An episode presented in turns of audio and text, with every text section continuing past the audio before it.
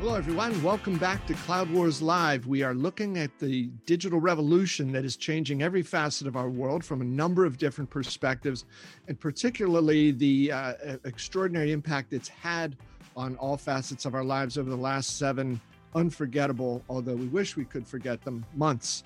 Our guest today is one of our monthly digital all stars, Char- Charles Araujo.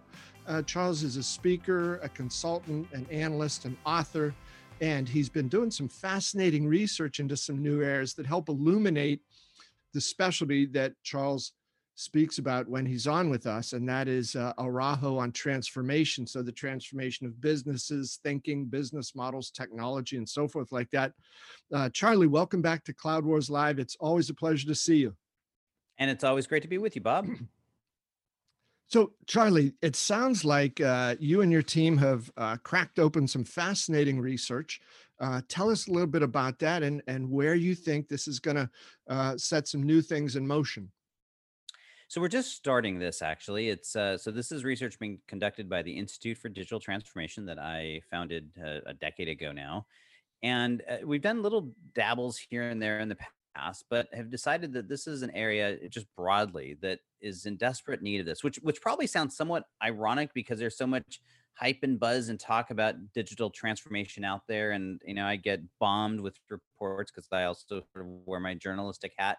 And you, but what what we see is that so many people are talking about it in these like huge broad sweeps. And so what we're trying to do is we're focused on specifically this idea that I've been working on now for a, better part of a year and a half or so called the digital experience supply chain. But this, which I know we've talked about on the show mm-hmm. before, this idea that the, the nature of value is shifting to the customer and that it's really the customer experience that drives it and that all that underpins that which is really this continuous data transformation business transformation that begets operational transformation that begets transformation of work and management models and so this research is going to be an entire series of reports that basically take some element of that and break it down in the context of some element of the technology sector and how the technology sector is supporting or maybe hindering that. And so this first one, as you mentioned, is is really dealing with the impact of conversational AI and its most um, relevant form that's out on the market, which is intelligence virtual agents, and their impact on the totality of the customer experience, and actually, interestingly enough, the future of work. And so that's what we're, we're just beginning this, this, part of the research. In fact, I'll make a couple shameless, shameless plugs for uh, people to participate as we get into this, but uh, that's kind of what we're all about. You know, Charlie, uh, I, I think that, um, as you've said, there's lots of different research and studies and findings and statistics and corresponding theories that come out of this. And I, I think that so many of them miss because they're looking at one little narrow slice. And I guess, you know, that's okay. But I believe sometimes this research goes on where the, the folks doing it assume that everything else is going to remain in a steady state. This slice will change and this other won't. And but that's why I think that what's been so compelling in some of uh, the things that you've related in previous shows here is just what you said there before, because I, I don't think I've heard anybody else talking about this in these terms the digital experience supply chain because that forces people to think about this as you've described in a bit of an end-to-end basis. And i just wanted to say i i uh, i did a piece this morning. I was talking about oracle's approach to the customer experience category. And the head of their customer experience team uh, on one of his slides he showed you know it cuts across these different functions in the organization but their basic premise is this will empower the first person to get to the customer uh, that is such an interesting way to look at it. And I think it reinforces your notion here of this supply chain. It's not the salesperson or just the service, it's the totality and how companies reconstitute themselves to fit to that. So I'm sorry for the long spiel, but I, I heck, I'd like to participate in your research if I may. It sounds great. yeah, no, well, and that's exactly it. I, my frustration with a lot of the research that's out there is either it's sort of the traditional analyst type research where they're simply trying to take all the vendors and stick them into some kind of a categorization and then compare them or there's the research that basically looks at the enterprise and says you know what are you doing with this and what do you think and it's really just a, opinion surveys right mm-hmm. And what we're really trying to do is look at the intersection between the two. So yes, we want to understand what the enterprise is doing and and are they are they buying into this idea whether they call it this or not of the digital experience supply chain? Are they seeing themselves in a state of continuous transformation? Are they trying to build these business capabilities? But then we also understand because the reality is this doesn't to your point this doesn't happen in a vacuum. How are they finding the technology vendors in the sectors how are they finding that they're helping this or hindering this is it is are they moving down the road and so we actually picked this first one, this first topic specific around conversational AI, because what was interesting in the pandemic is how this just lasered in, right? This mm-hmm. became this this hyper focus area of focus because now suddenly everything was changing. We had to find ways to adapt. And so the you know contact centers became sort of ground zero in a lot of ways for a lot of these interactions. And where was the role of AI? How how is the AI playing a role in this, and and was it helping or hindering? And so we're just like I said, we're just getting down the road. In fact, I'm going to do my my first shameless plug here. Um, as part of this, we're we're doing basic qualitative interviews with um, a, a, bunch of folks, but one of which is um, thought leaders, but also enterprise executives that are doing this. So if you're an enterprise executive and you have been leveraging conversational AI in some way to support the customer experience and you have you know either great stories and we can give you credit or horror stories and we won't name you you know? I, we'd like to talk to you. We'd like to understand sort of how you're applying this and then specifically how some of these different technologies are you know impacting it. So uh, we're very excited as we're, we're kind of diving into this. Charlie so for somebody who wants to do that wants to share a story good or bad with you how can they how can they do that uh, you can certainly go to my website, charlesaraujo.com, and use the contact button, or just email me at, I, I plays, I'm not going to get bombed with spam, but it's charles at charlesaraujo.com, and just drop me an email and uh, let us know. Excellent. Excellent. You know, um, Charlie, I think one of the things too that you've spoken about quite eloquently before is we uh, and and it's understandable these sort of changes are hard if you had a couple two three years to become accustomed to them. But in this strangest of all years, 2020, people have had weeks or months to get accustomed to this. And you, you've talked a lot about this, this close proximity, this adjacency of the technology and people coming closer than ever before. So, how do you think, as you look at enterprises on the one side and providers on the other, how aware are they of this? Of you know th- this isn't just you know giving somebody a, a, a better toothpaste. This is going to really impact the worker on the one side and the customer prospect on the other yeah, it's it's a fa- part of the reason that I'm so interested in this is it is such a fascinating intersection of that. Um, so one of the things we're doing as part of this is we start with secondary research, and and so some of that's commercial, but a lot of it is scholarly, like academic research on these subjects. And conversational AI is one of the more interesting ones because it's been a subject of study academically for decades now. I mean, this has been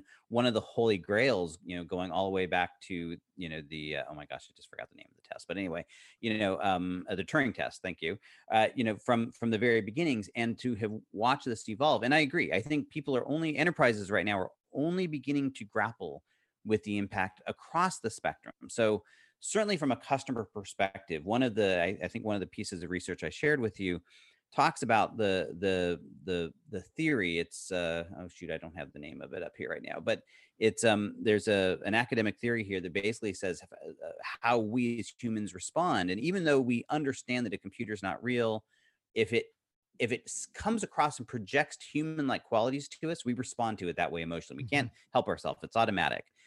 And so what we're seeing is this historically things like chatbots and the, the historical approach of this, well, they they sucked at it. They didn't create that emotional response.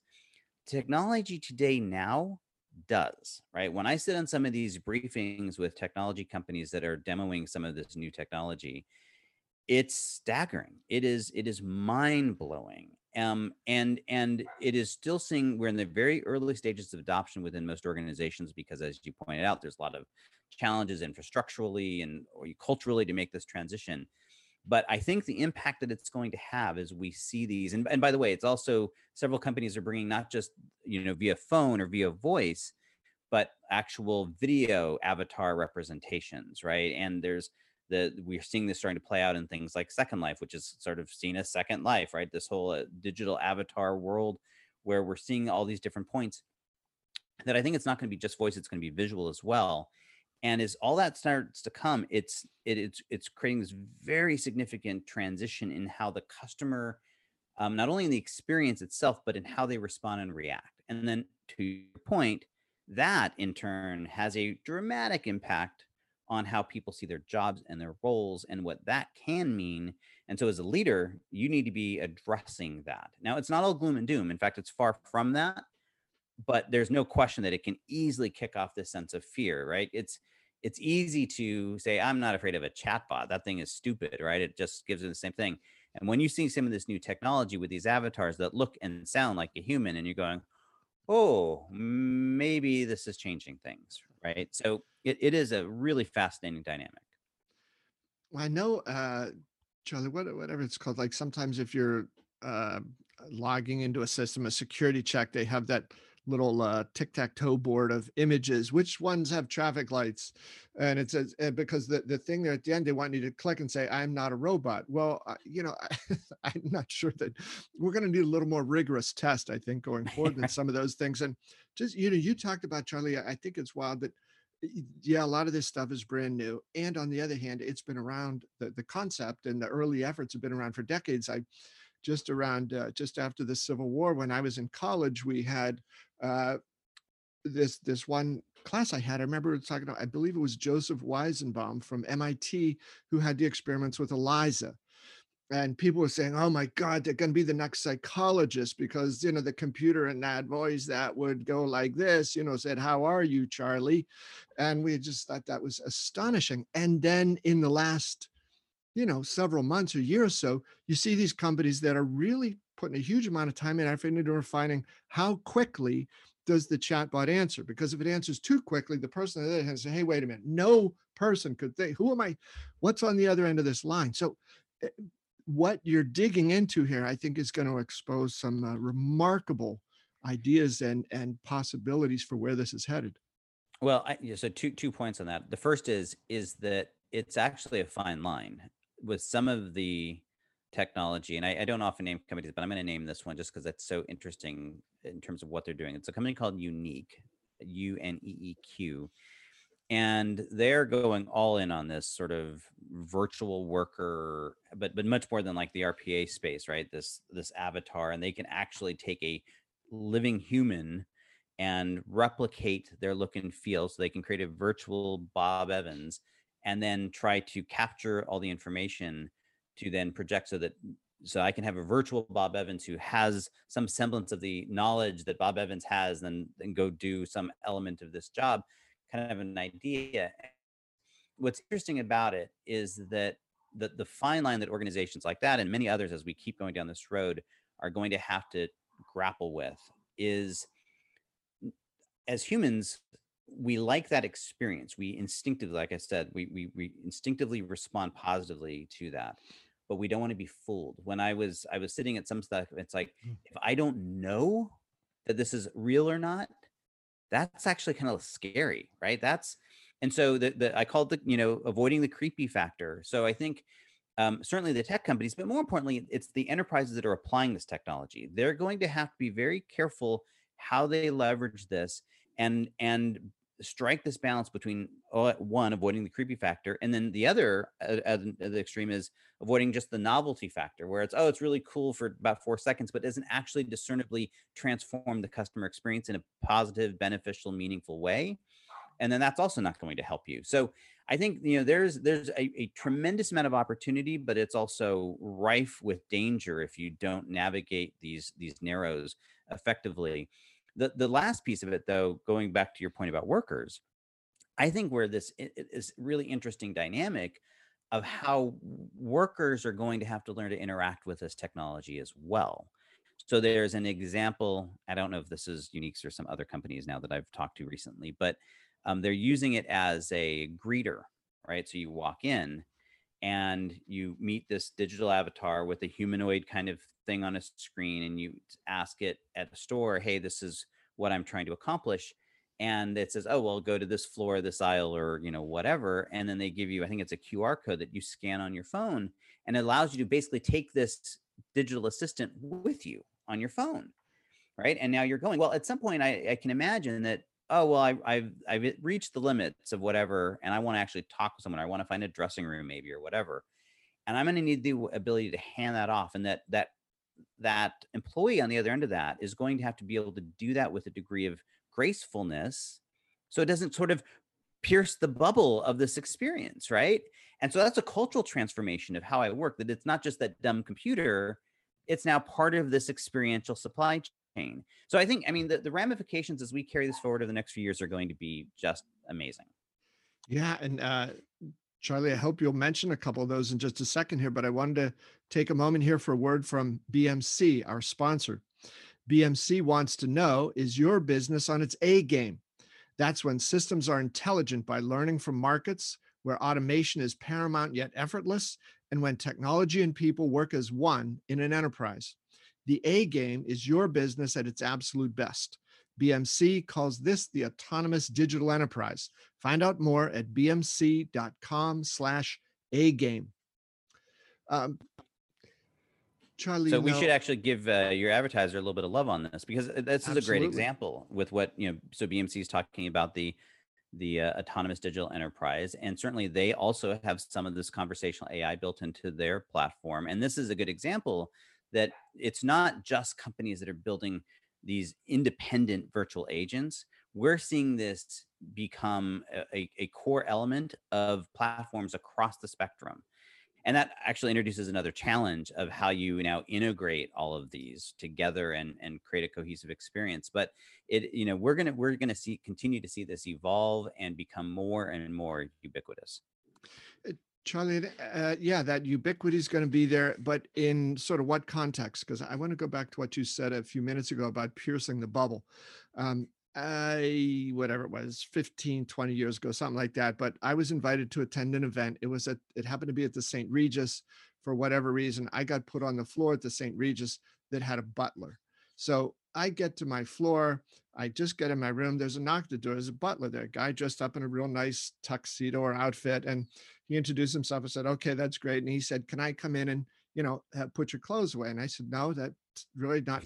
He said, well, you know, it's anyhow, it was, I don't mean it's uncomfortable. It's just odd. I, I never had a butler before. And all of a sudden, this guy, in a very nice way, he stood up in my face and it became uncomfortable for me because what I really wanted to tell him to do is get lost. I've done this several hundred times. I could do it myself. Go talk to somebody who wants a butler.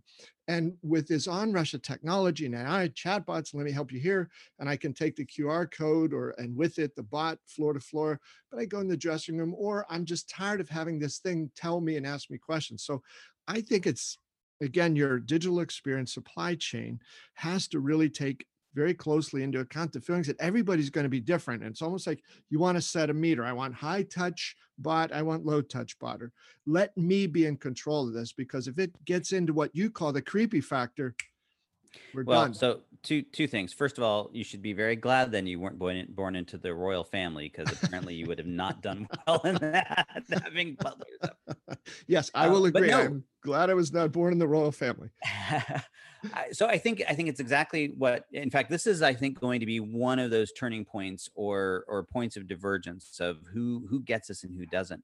There are going to be some that want to take this type of technology and apply it with this idea that all they're doing is replicating a current contact center which is effectively that what you just described very, little uniqueness. It's not about you know customized to it's like you call and they're gonna they're they're programmed to do the exact same thing every time.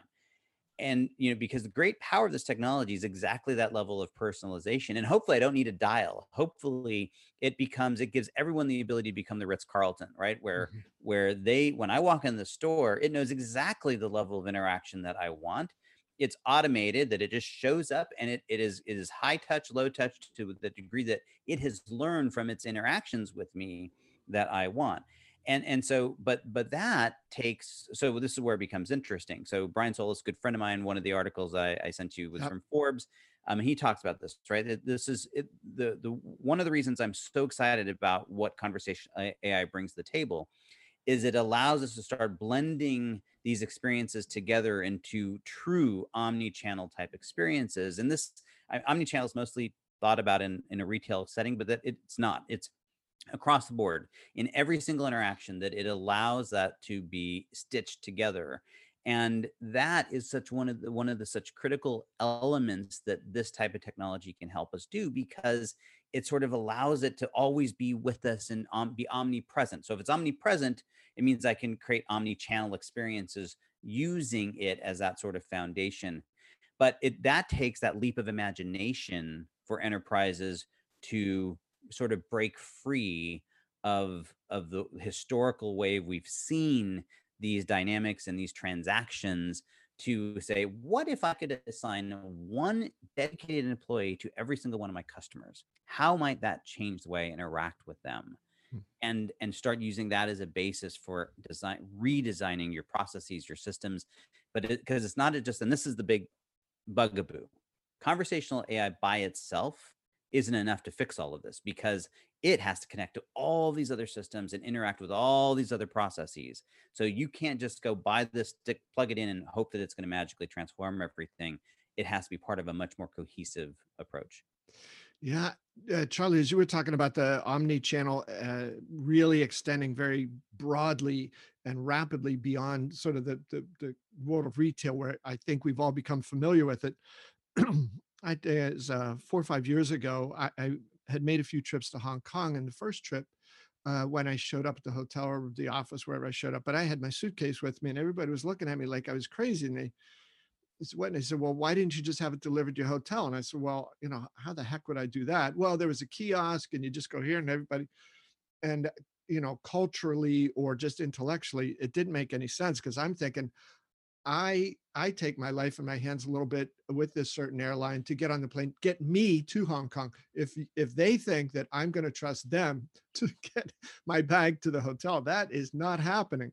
Uh, yet in other places and other carriers had sort of perfected this and people felt as good or better than you know but hey here's a different thing we can do so as businesses want to move into different categories different levels of service uh, amplifying and optimizing that digital experience that you've described right this factor of trust right? I i would love to hear your thoughts on this because whoever this suitcase delivery outfit was i had no reason to trust them and for related reasons maybe not fair reasons but related ones i had a lot of reasons not to trust them so what do you think about that charlie especially these days when you know everybody's a little antsy about things? uh, so I, I, probably shouldn't admit this because I'm supposed to be the smart analyst guy. But when we started this, um, you know, my partner in crime, Dr. Frank Granito, is is sort of leads our effort on all the secondary research, and he's much more scholarly than I am. And so he pulled all these academic reports and and um, and research, and, and we were reviewing it all. And clearly, this the idea of security and trust and privacy rose right up to the top of the list of one of the primary concerns. And I have to admit, I it, it just never really occurred to me. That is, I'm you know I have these experiential blinders on, uh, but you're absolutely right. It's a massive, massive issue. Um, because a lot of that creepy factor that I talk about experientially actually relates to this idea of lack of permission, right? Mm-hmm. Of that that you know stuff about me and I didn't give you permission to know this about me, right? That you are, and, you know, in, intuiting based on these actions and you're uncovering stuff that I didn't even maybe realize myself or hadn't articulated in my own mind and and so it's this you know I think that one of the challenges with this technology and, and look at I think in the end us humans we're going to love it right? And the, the net benefit of it is going to be you know amazing for us but there's this transitionary period and so the earlier you are into this the greater the risks but also the greater rewards but I think navigating that and transparency is going to be all powerful here of exposing what is happening, what you're doing, what you're collecting, giving people control over it. And it's a and it's it's tough. It's extremely, you know, I'm putting my business hat on, grappling with all the GDPR compliance stuff. And it's, oh my gosh, it is so difficult because we're collecting so much information so rapidly, trying to sort through that. Um, you know, and most of us are doing it for the right reasons. We're trying to create a better experience for our customers, for our partners, for our employees. But navigating that trust is all important. And, and I think this will probably change, but right now you get one shot, meaning if you mess it up badly where you betray that trust, you're sunk. So yeah. it is. That's why this that's why this area um, is so interesting and exciting for us because on the one hand, it's been developing for a long time. The technology is now extremely developed. And on the other hand, we're in the wild, wild west in terms of people actually applying this in meaningful ways and navigating this landscape and you know how this is going to play out. So we're, we're really fascinated to see you know where this comes and, and to that effect i'll give you my, my, my second plug is if you're a technology company that has conversational ai we're going to be we're doing a whole bunch of conversations and interviews around that we want to understand what you're doing how your customers are using it where you sort of see yourself fitting into all of this and so i'd love for you to reach out to us as well because uh, and so hopefully next time i'm back on the show with you i'll be talking about at least what of our what our preliminary analysis is showing as far as how this is all shaking out all right. And uh, Charlie, acknowledging that you don't have uh, results to lean on here, but I just want to ask you in closing, what would be, you know, two or three pieces of advice? Uh, you mentioned a minute ago about, you know, a lot of companies going into sort of the Wild West on this. What would be, you know, Charlie's two or three points to survival guide in the early days in this Wild West? Uh, so the way I like to always answer these questions is, you know, I 20 years ago I, I ran IT operations. I, I, I sat in that seat, and so if I was in that position, Dave, I was a CIO today running an IT organization, I would a be going down this road as fast as I possibly could.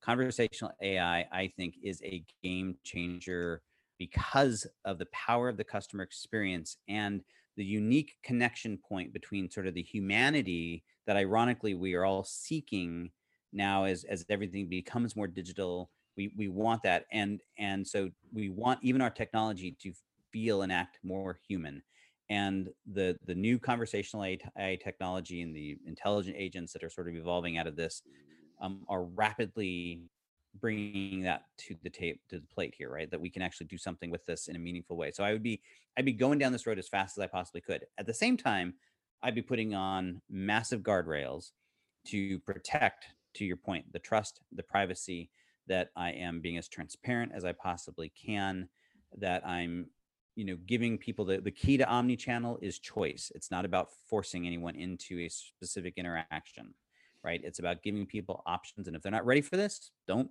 push them there. Right. And so so I would be looking at sort of these two extremes of of as fast as you can, but really big guardrails to kind of keep yourself, you know, on the right side of this.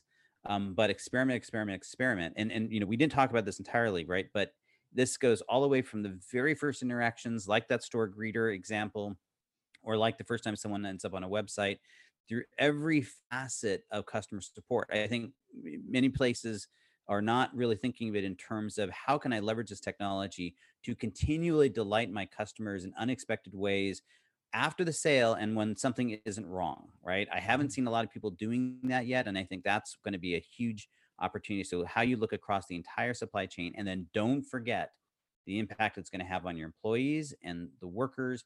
And you need to be preparing the ground now for that transformation to come as they learn to adjust to this sort of new way of work as this all takes root. Well, Charlie, uh, great stuff. What an exciting field. And uh, it, it is, as you say, a technology, a set of solutions and capabilities that's going to touch almost every business on that side. And, you know, uh, at least several hundred million and possibly billions of us on, you know, the customer side. So uh, I hope you're having fun with that because it sounds like that is really going to be a game changer. Absolutely. Definitely. Thank you.